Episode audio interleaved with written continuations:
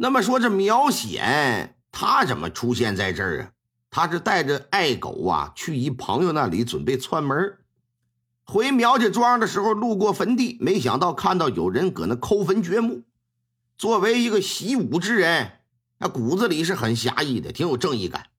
一看有人搁这做伤天害理的事当然不能不管。本以为对方会毫无还手之力，却不成想葬送爱狗的性命。苗显情绪稳定之后，一看棺材里，我的妈呀，吓一跳！哎呀，这这这这怎么姑娘还坐起来了呢？活了呢？姑娘说出原委来，赶紧把姑娘就搀出来。苗显就问说：“那你为什么躺棺材里呀？面对救命恩人呢？”楚茵茵自然不能隐瞒了，一五一十的做了一番交代。苗显一看这姑娘也挺可怜，寻思要是把她送回去啊。搞不好他爹还得逼他去死，于是就把自己的爱狗啊拿那棉被一裹，扔棺材里给埋上，把这楚茵茵呢就带回了苗家庄。回到家里边，苗显把这姑娘的事跟母亲就说了。他母亲龚氏啊是个信佛之人，心肠也如菩萨一般呢。一看这丫头可怜，就给她留在家里了。楚茵茵母亲鲍氏也是个信佛之人，因此这楚茵茵也受此影响，打小对佛法也有一些了解。跟公氏有着共同的话题呀，也经常一起的啊敲经念佛，二人是越处越近乎。公氏又没个女儿，在苗显的提议之下，这就把楚茵茵认作干女儿了。住了有一段时间，公氏就觉得你这么的不是长久之计。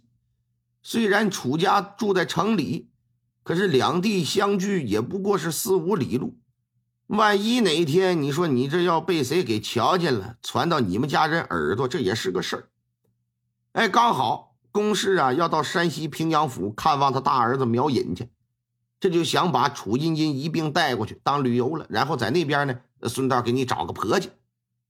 楚茵茵哪还有什么选择？现在他是个活死人呢，只要能有一个让他安身立命的地方，这就行了。跟着公事就走了，上了山西，住了一段时间之后呢，公事啊就和大儿媳妇商量，说给楚茵茵找个人家吧。苗隐身为堂堂平阳知府，楚茵茵以他妹妹的名义想在当地找个好人家，那无疑是易如反掌的事儿。可楚茵茵却不同意，由于他的心结没打开，因此总是说这辈子就不成亲了。哎，过一段时间呢，找个尼姑庵，我出家就得了。终日里把自己就关在房间呢，整天的就是看经念佛的。面对这种情况，公氏和大儿媳妇也不敢深说呀，心说万一你再一伸说一逼，这姑娘再自杀，这可怎么办？他们就觉得有些东西确实是需要时间来消化的，或许时间久了，这心结打开了，慢慢的就好了，也就没有再提过成亲的事楚茵茵虽然在山西安顿下来了，可公事却总是放心不下，加上又有大儿子的缘故，就经常啊在陕县和临汾县两地来回跑，而他没想到的是啥呀？县衙的捕头孟超凡早已经注意上他，也正是通过他，才揭开楚茵茵坟里边为什么会有一只死狗的谜团。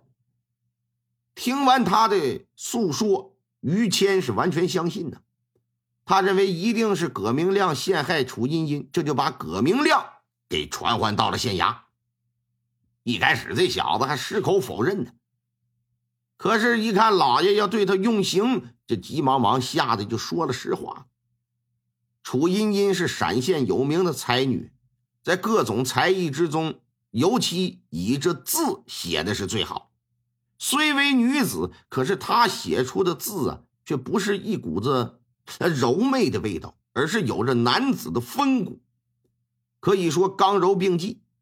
由于经常跟母亲到城外白云庵烧香拜佛。又因白云庵先前一部全套《法华经》不小心被烧了，这住持呢就请他重新帮忙抄写一套，楚茵茵就答应下来。《法华经》全称叫《妙法莲华经》，是公认的经里边的王者呀。全套下来那八万来字儿，楚茵茵就一字一字用心的抄写，耗时三个来月，这才写完。写完之后送到白云庵，结果前去烧香，葛明亮的媳妇儿就给看到。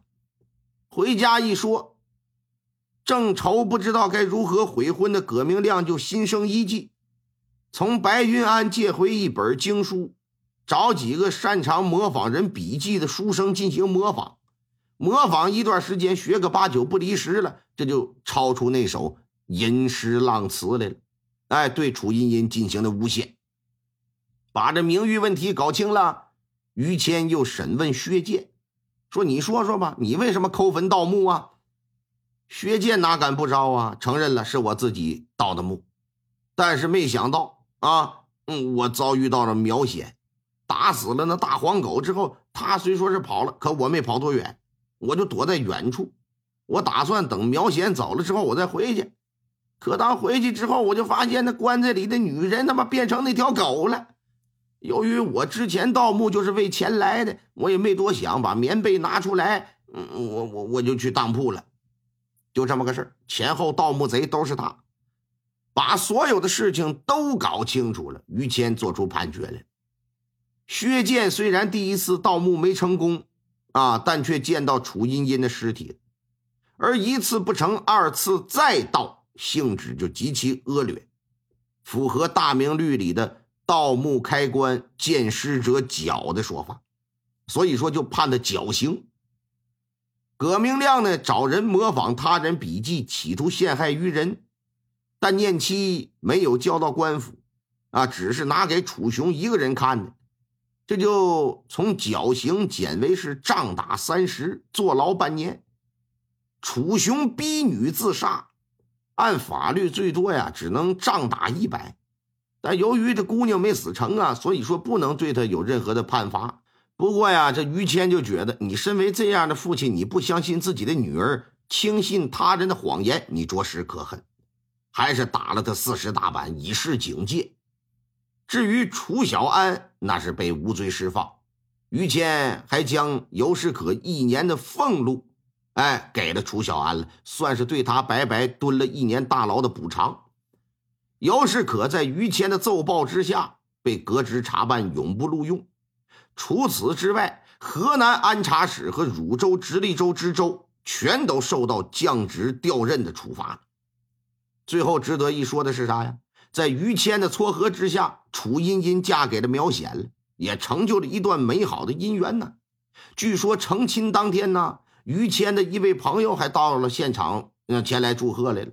大家都不认识这个人，这个人在做自我介绍的时候，也说了一首诗，说：“床前明月光，疑是地上霜。举头望明月，我是郭德纲。”